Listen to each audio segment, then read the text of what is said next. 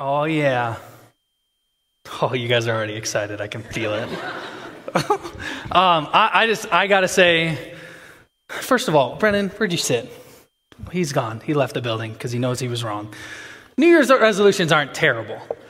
Although I might spend the next like five minutes destroying them completely. They're not bad. And here's, here's why I say that. I believe, oh man, this is, this is dangerous. I believe that when we make those goals or resolutions, I think we have like a sincerity of heart and we have a motive within us like, I'm going to do this. Like, I know I'm going to do this. And then it, I don't know about you guys, but definitely for me, inevitably, there's just a failing moment. so, if you've been here long enough, especially in the first month of, of the beginning of the year, I tend to be very self deprecating um, when it comes to my body shape. it's just a reality. It's where I'm at right now in my life. Please pray for me. but I get to this point, and I'm 32 years old. Yes, I'm old. And I get to this moment at the end of every year, and I think, this is it.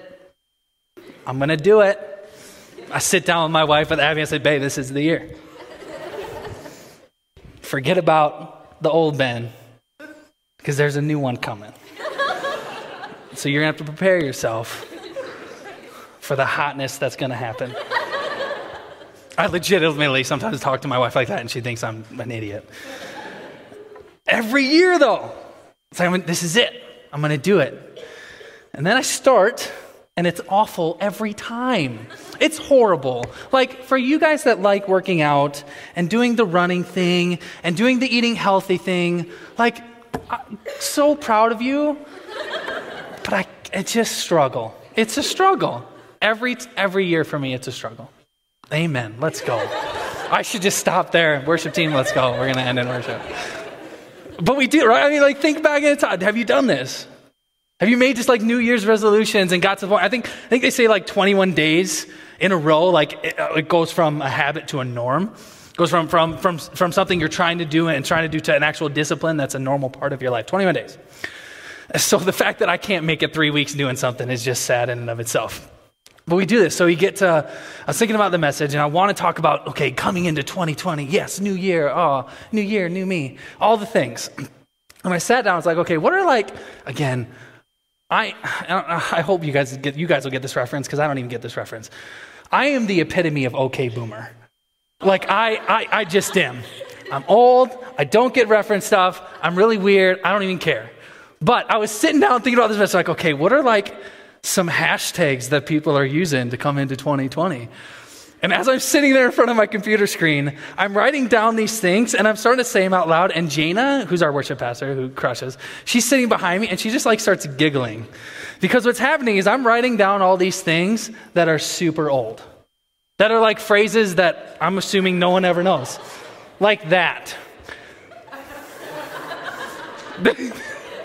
that's, that's me in a nutshell, YOLO, just dumb. I'm sitting there like, I'm old. So that's why I had Jana try to, so you got to help me out with this. Well, there's one up there. So yeah, New Year, New Me, all these just things. The last one is not necessarily an old one, but I had to put it up there because Brennan started doing this thing that I don't know if I approve of yet. But he's trying to make it cool. And so instead of lit, he, he just says every, every song a different kind of lit. He just says it. So I'm saying it now because we're going to get this thing rolling. So it's your guys' job now. STSU better be rolling with this phrase. Different kind of lit. So Janice starts helping me, and she actually did the smart thing and looked up, okay, what are actually people saying about the new year? This is good stuff. Super good. New decade, genius. Starting a new decade. Super riveted. I don't know why I didn't think of that one. Um, RIP 2019. Like people writing that one, I just, my heart hurts a little. Like your year was so bad that you wanted to bury it. You wanted to put to death 2019. And there are legit people here, I promise you, who wanted to put to death an entire, done with 20. The top, two of the top three are just getting rid of and forgetting what happened. It was so horrible. I don't want to think about it anymore. Let's move on. Let me get some goods. New year, new start. Okay, know. This is 2020. And then Sean started singing This is Amazing Grace, and it just ruined that one for me. Uh, New Year, who dis? Don't know, don't get it. What is that? I'm, I'm sorry.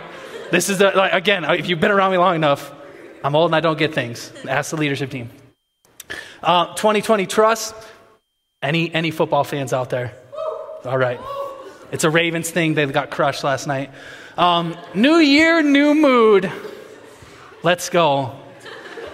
I don't know if this person had like a. Have you guys? Man, you guys are young. Uh, the, the, the mood, ring, mood rings were a thing when I. All right, right? You put it on and then it changed color based off of how you felt. It never worked for me. I tried one once. It, it was always black and super negative. and, then, and then hashtag 2020 wishes.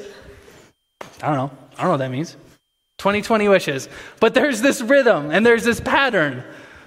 And I think it's, it's, it's not a bad thing but what it tells me, and I think we all can experience this and we can all can relate to this in some way, is when there's a calendar change, especially with years. Um, for those of you who, who, are students and, and in college, it happens with the start of the school year, like, okay, May's, May is an end, August is a beginning, there's a break in between. But when we come up to these moments of a, of a change, especially of a new year or a new season, we want to make something different. Because we all can relate to experiencing things that were super negative, that we want to forget and we want to move on from. Or we all can relate to missing out on certain things. I didn't have the experiences that I wanted to have in 2019, so to death with you, 2019, coming in to 2020. Right? I, we can relate. Can you guys relate to this? Is me? You, anyone else? Two people. All right. Amen. You and me, right here. We do this though. New Year's, I got something's gonna change. I know there's these things in my life, and we do this in the church. Brennan just talked about it. And he's right, and that's good because it's natural. New Year starts, okay, I'm, I'm gonna finally, I'm gonna get through the Bible in a year. I'm doing it. Hashtag 365 Bible in a year. You can use that if you want. But we do, we make it, I'm gonna, I'm gonna try and pray more every day. And we kind of make these goals or these, these resolutions because we recognize there's something within us that we want to change. It doesn't just happen outside of church, it happens within the church. We do this. And I'm saying it's bad, but what it tells me is that we're trying to force ourselves to experience things. And if we put certain disciplines or patterns or rhythms in our life, then something will change. I have this goal of who I want to be. And there's this image of, of especially in the church, of, of, of Jesus, who in, the, in scripture says, Be holy as I am holy. So I have this image of God is asking me to be holy like Jesus is holy, but I'm right here and I know all the things that I struggle with and that I can't move past and that are tempting me beyond control. And I keep falling into sin and falling into sin. And then I get frustrated and angry and then I feel shame and guilt and there's bitterness. what I want us to try to do starting today, tonight, not just for 2020, but for the rest of our lives, is how do I not have to wait until the next year or the new season starts in order to start changing and living into who God is asking me to be? When, when uh, finals were going last semester, and I think this is just, again, a normal thing that, that especially students you guys have to wrestle with, is the anxiety, the stress of taking tests. It's real, it's horrible. I feel just terrible. And I had so many conversations about it. And so the scripture came to mind when I was praying over, over all the students uh, from Colossians 3. It says this says, Since then you have been raised with Christ. Set your hearts on things above where Christ is, seated at the right hand of God. Set your minds on things above not on earthly things. And that verse came to mind, and I was praying through that and, and praying that that would be such a reality for each and every one of the people that we get to partner with and minister with and fellowship with that, that are my, you guys are my family. We are brothers and sisters in Christ. I want this so bad to be a reality in your life. That you would be able to set your minds on things that are above, set your minds on Jesus and not on earthly things. What happens when we make these resolutions and these goals, when we recognize that there's something in our life that needs to change, that I need to make different, that I need to do differently? The season changes, the calendar year changes. Okay, I can put those things into place. What I think we're doing is we have our mind and our heart and our eyes set on earthly things. And so, how do we make not just 2020 and this decade, but for the rest of your life? How do we get to that place where our hearts and our minds and our eyes are on heavenly things, on Jesus? So that's what we're going to talk about. One of the things that I feel like gets in the way of this, and why I think we're so prone just to think about earthly things, is a little thing called FOMO. And I think we all have it to a degree. It's this fear of missing out. And, and I was at Passion with a couple of our leaders a couple weeks ago, and, and there's a gal named Christine Caine who is a, oh, let's go, you know. And she's a firecracker. She's an Australian firecracker that gets at it, that preaches hard. She's an encourager and an empowerer of people to, to have just amazing relationship with Jesus and to do incredible things for the kingdom of God. And she's sitting there talking, and she's, and she's talking about this FOMO idea. And the way she using it is just brilliant and it was perfect. And as she was talking, she said, Well, I do have a little FOMO, and there's a little FOMO that all of us can have. Again, FOMO, fear of missing out. There's a little FOMO that we can have. We can have a healthy FOMO. And she says we can, we can have a FOMO that's focused on the kingdom of God, on the things that Jesus and God want to do right now in our life. And when she said that, I thought, ooh, an eternal FOMO. Great phrase. And I said, I leaned over to Brennan and was like, we're doing that January 12th. We're talking about this. And so, how do we go from keeping our minds and our eyes off of earthly things, worrying and fearing of missing out on the experiences that I see other people having as I scroll through? Again, I'm a thousand years old Facebook or Twitter or Insta or I see on Snapchat.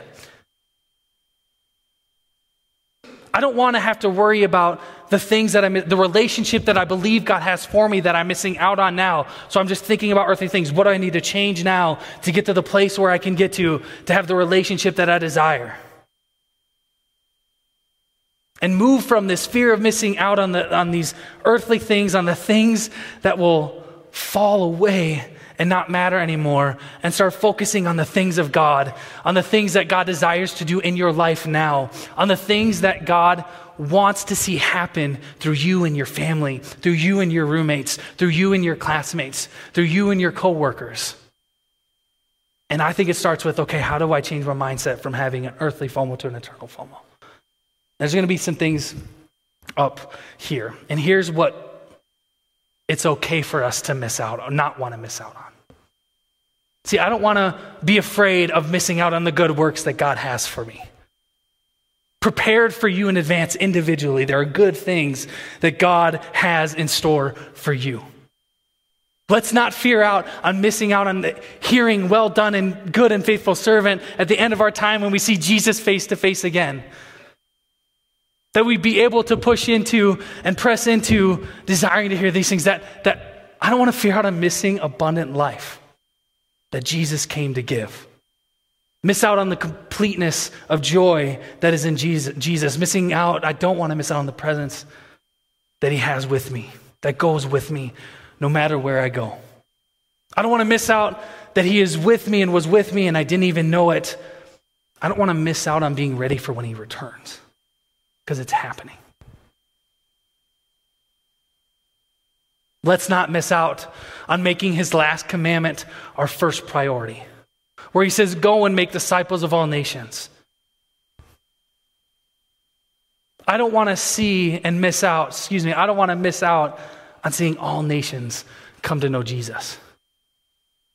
I don't want to miss out on my time such as this on becoming holy as he is holy. I don't want to miss out and actually want to fear missing out on seeking the things that we're supposed to seek first. He says, talking about anxiety in Matthew 6 and worry, don't worry about tomorrow. Don't worry about today.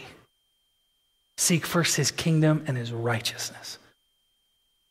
Let's not fear out on seeking his kingdom. I don't want to miss out on co laboring with God and doing the work that he desires to do so much in and through us in this church, in this town, on our campus, in the state, in the world. This, this one is it. I want a healthy, bold, on fire fear of missing out and knowing Jesus. I want to know him, the power of his resurrection that is available now.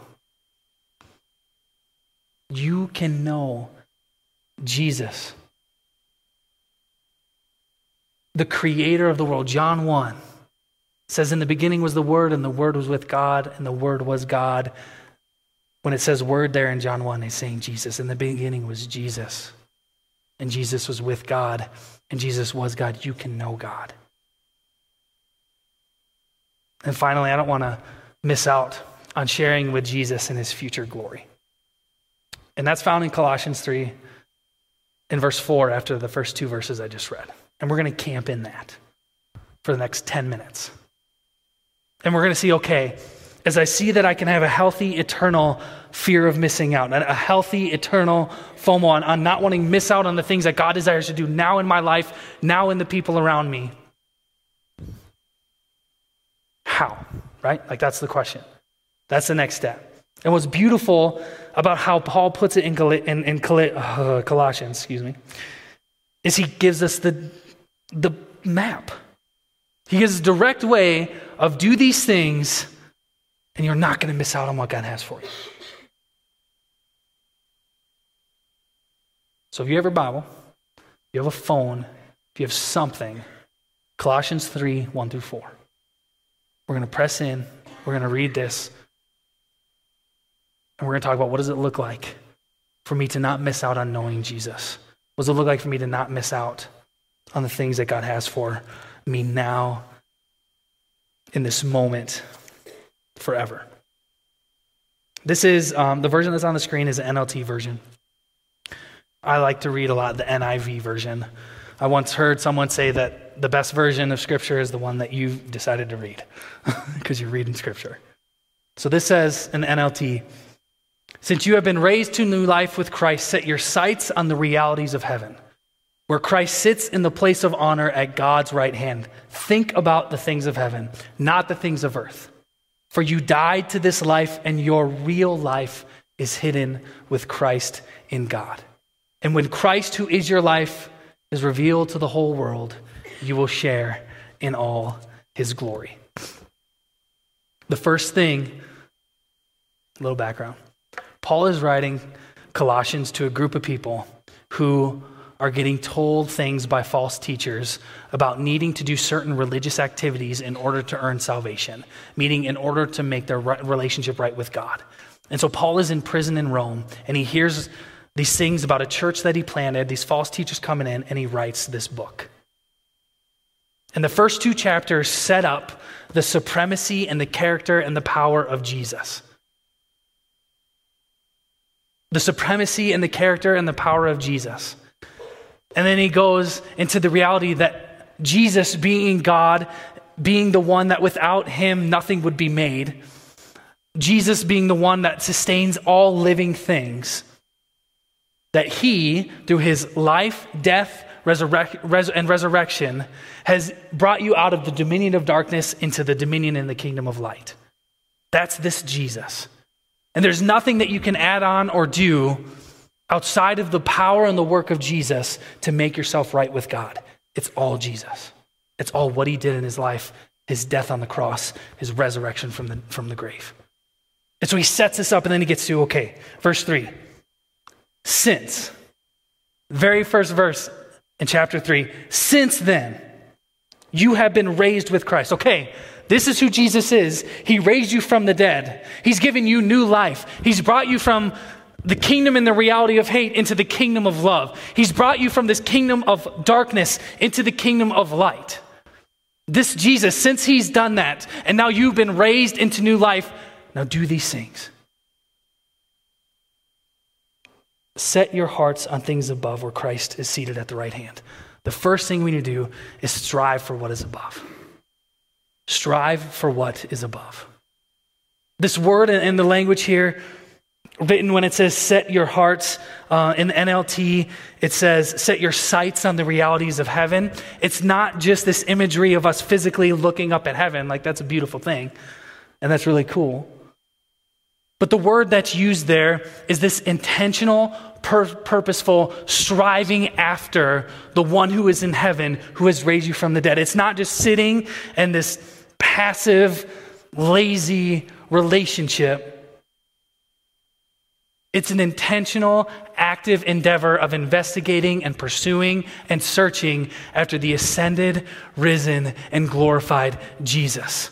Again, set your hearts in the NIV and the NLT, set your sights on the realities of heaven is an active endeavor, intentional, purposeful investigation, pursuit, and searching of Jesus Christ, who sits right now at the right hand of God, who's risen and alive, who is glorified. When I first gave my life to Jesus, I didn't know what it meant. I was sitting in this church um, in the other side of the building in the activity center. That's where Oasis was. And again, you guys have heard this story. And that first night I came to Oasis, I gave my life to Jesus. And all I knew in that moment, I didn't know, I didn't know anything about heaven and hell. I didn't understand fully the death and resurrection of Jesus. I knew in that moment I just needed him. And so from that moment, as I saw the people around me following Jesus, the people who had invited me to come with them to church, I thought, okay, I don't know what it looks like to follow Jesus and to like understand what it means to need him. So I'm going to just follow these guys and do everything that they do. They're going to about, okay, I'm going to come Bible study with you. You're going to crew, or I'll come to crew. You're going that, I'm going to come. Oasis, yep, count me there. Wait, you guys go to church twice? You go Sunday morning too? I guess I'll go. That seems excessive and weird, but okay. Everything they did, I was doing. Because I didn't know what it looked like to follow Jesus. I didn't know what it looked like to have an active endeavor of investigating, pursuing, and searching the risen, ascended, and glorified Jesus. So I saw these guys and I watched them very closely, almost weirdly closely. And as I saw them all of a sudden, I started hearing in Bible studies and through sermons and through song, these words come to life for me.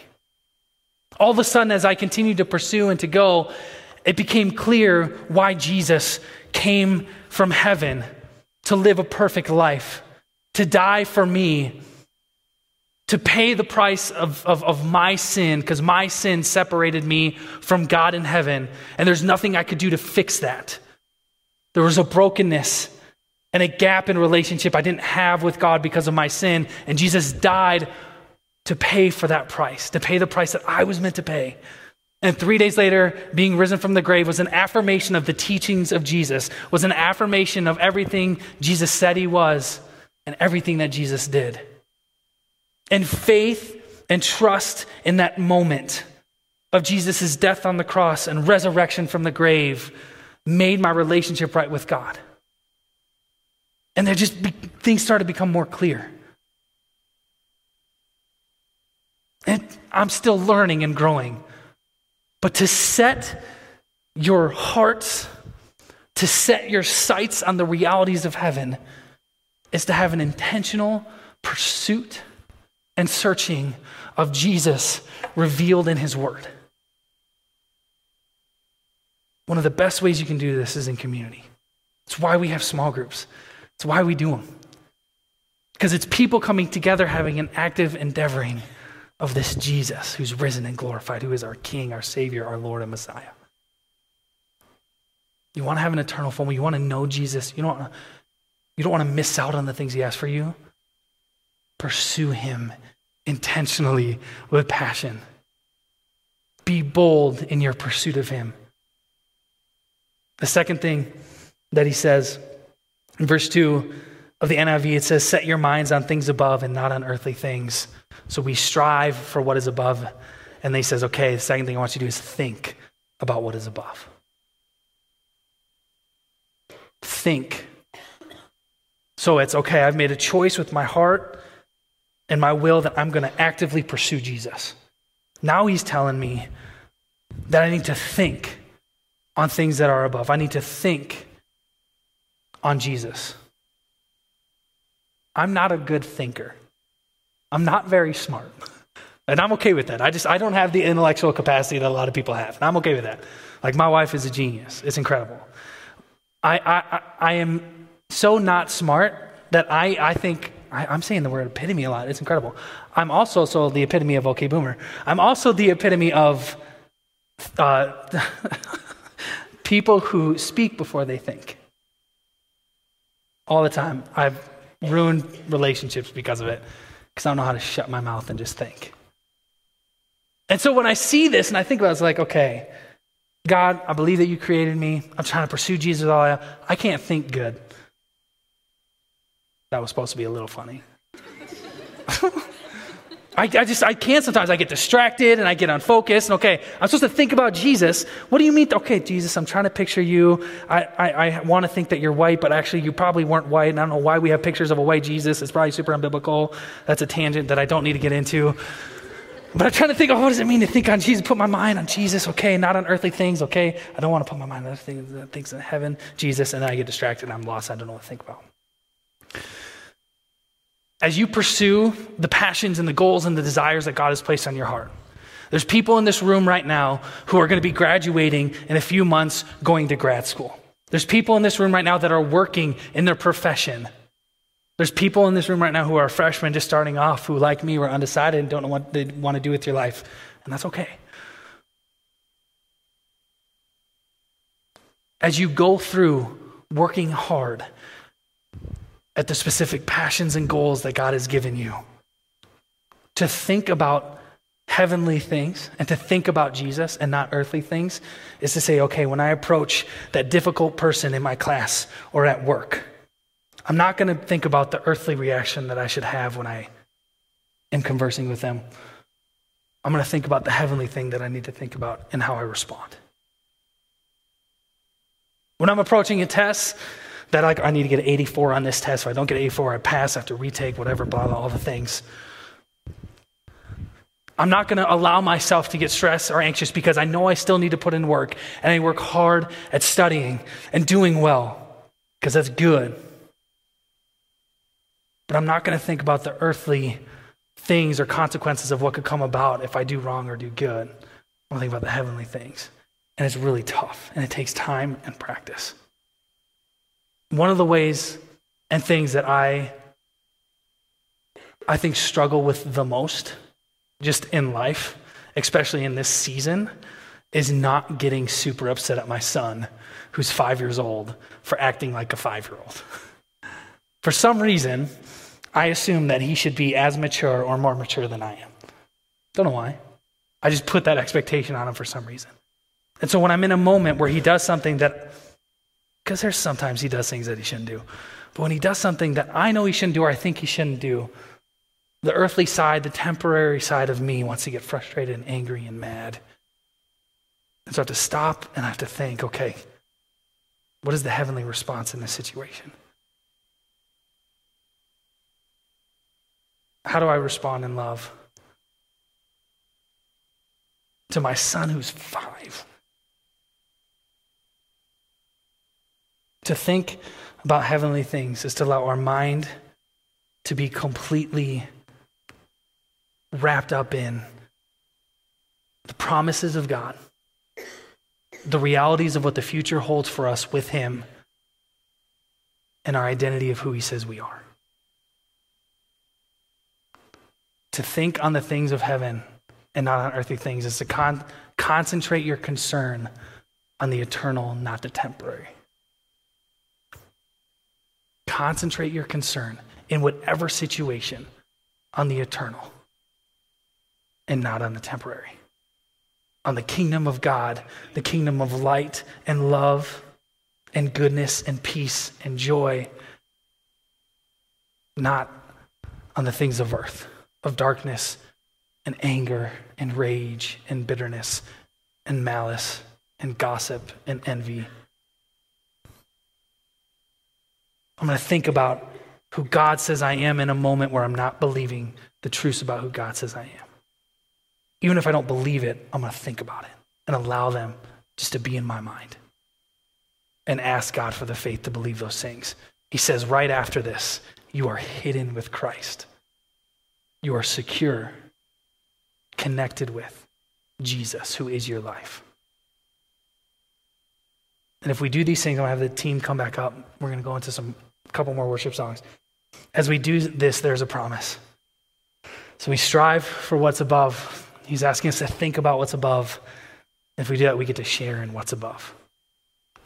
We get to share in what's above. Verse 4 And when Christ, who is your life, is revealed to the whole world, you will share in all his glory.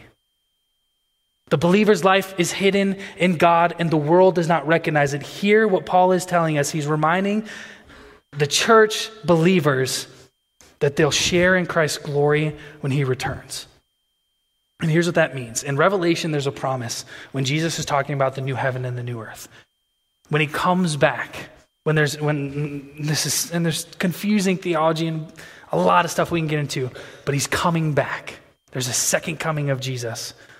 And at that moment, he says there will be no more pain or sorrow or tears. To share in the glory that is going to be revealed in Christ is to recognize that one day I'm going to be in a world and in a place with not with my yes my savior and my king my father in heaven and that place is going to be perfect to share in the glory that is revealed in Jesus is to recognize that there's going to be a moment and a time and I don't know when that is but it's coming where we will experience no more pain and no more death no more tears so the anxieties and the worries and the stresses that you feel now will not be there. The frustrations and relationships that are real in this moment and in this life now will not be there.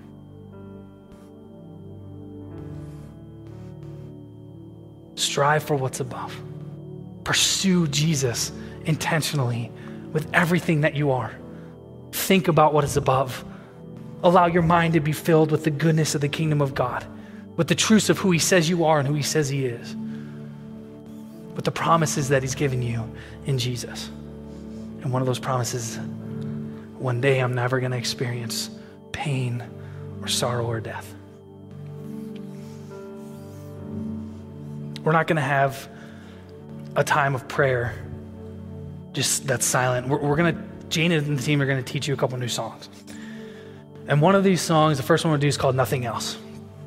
And lyrically, how Cody Carnes wrote this and the prayer in this is beautiful. And I think just gets after what God has laid on my heart for us, not just in 2020, not just to end the semester well, but for the rest of your life. In the chorus, he says, I'm sorry when I've just gone through the motions. I'm sorry when I just sang another song Take me back to where we started. I open my heart to you. And then in this bridge, there's this repetition, and repetition is good and important for us because as we repeat things, they all of a sudden get stuck in our head. And when they're stuck in our head and we're allowing ourselves to meditate on the truths of God or surrender type prayers, they become real for us. And so there's this repetition of, I just want you. Jesus, nothing else. Nothing else. I just want you. So, your first step in your application for this week, for this year, for this decade, is not just to listen to the lyrics and the, and, and the words being sung over you in this song. It's to ask God to give you the boldness and the strength to not only unashamedly belt these words out, but to give you the faith to believe that actually there's nothing in this world that desire besides you, Jesus. Can that be your prayer? Will you let that be your prayer?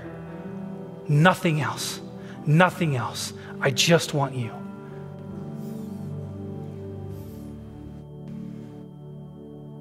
So as they start singing, when you feel led and you feel ready to make that prayer real for you, between you and Jesus, between you and our Father God who is in heaven, I want you to stand. And I want you to praise. And I want you to say those words and sing those words out loud.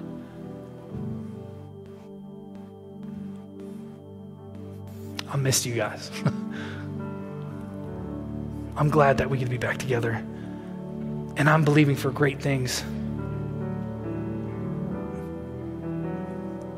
And not just while you're here, but for wherever God leads you in your life. If you need prayer for anything, we're going to have people stand in the back ready to pray for anything for you.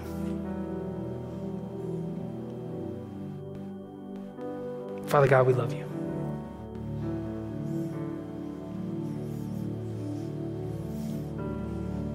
For those, Father, that are in this room who have never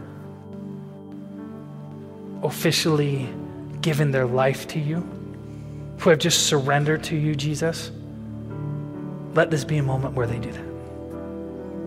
Where something for the first time clicked, that there was a separation in relationship between you and them, that their sin has pushed them from being with you now and forever.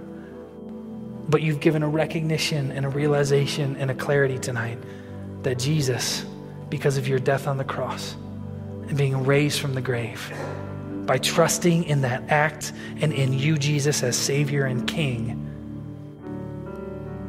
the gap that once was there because of sin is now gone.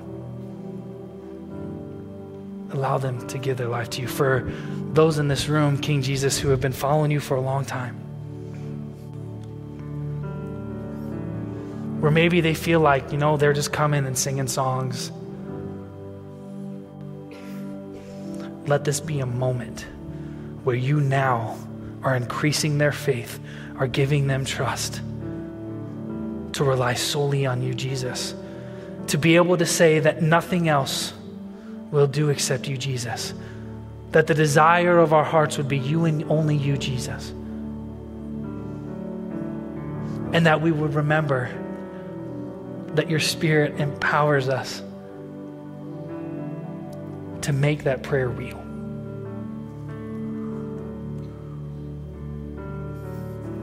I thank you that there are specific good works for every single young adult in this room that you have prepared in advance. That there's people in their lives who desperately need you, Jesus. And that you're going to give each one of us opportunity strength and courage to share the love of God, to point people to you, Jesus.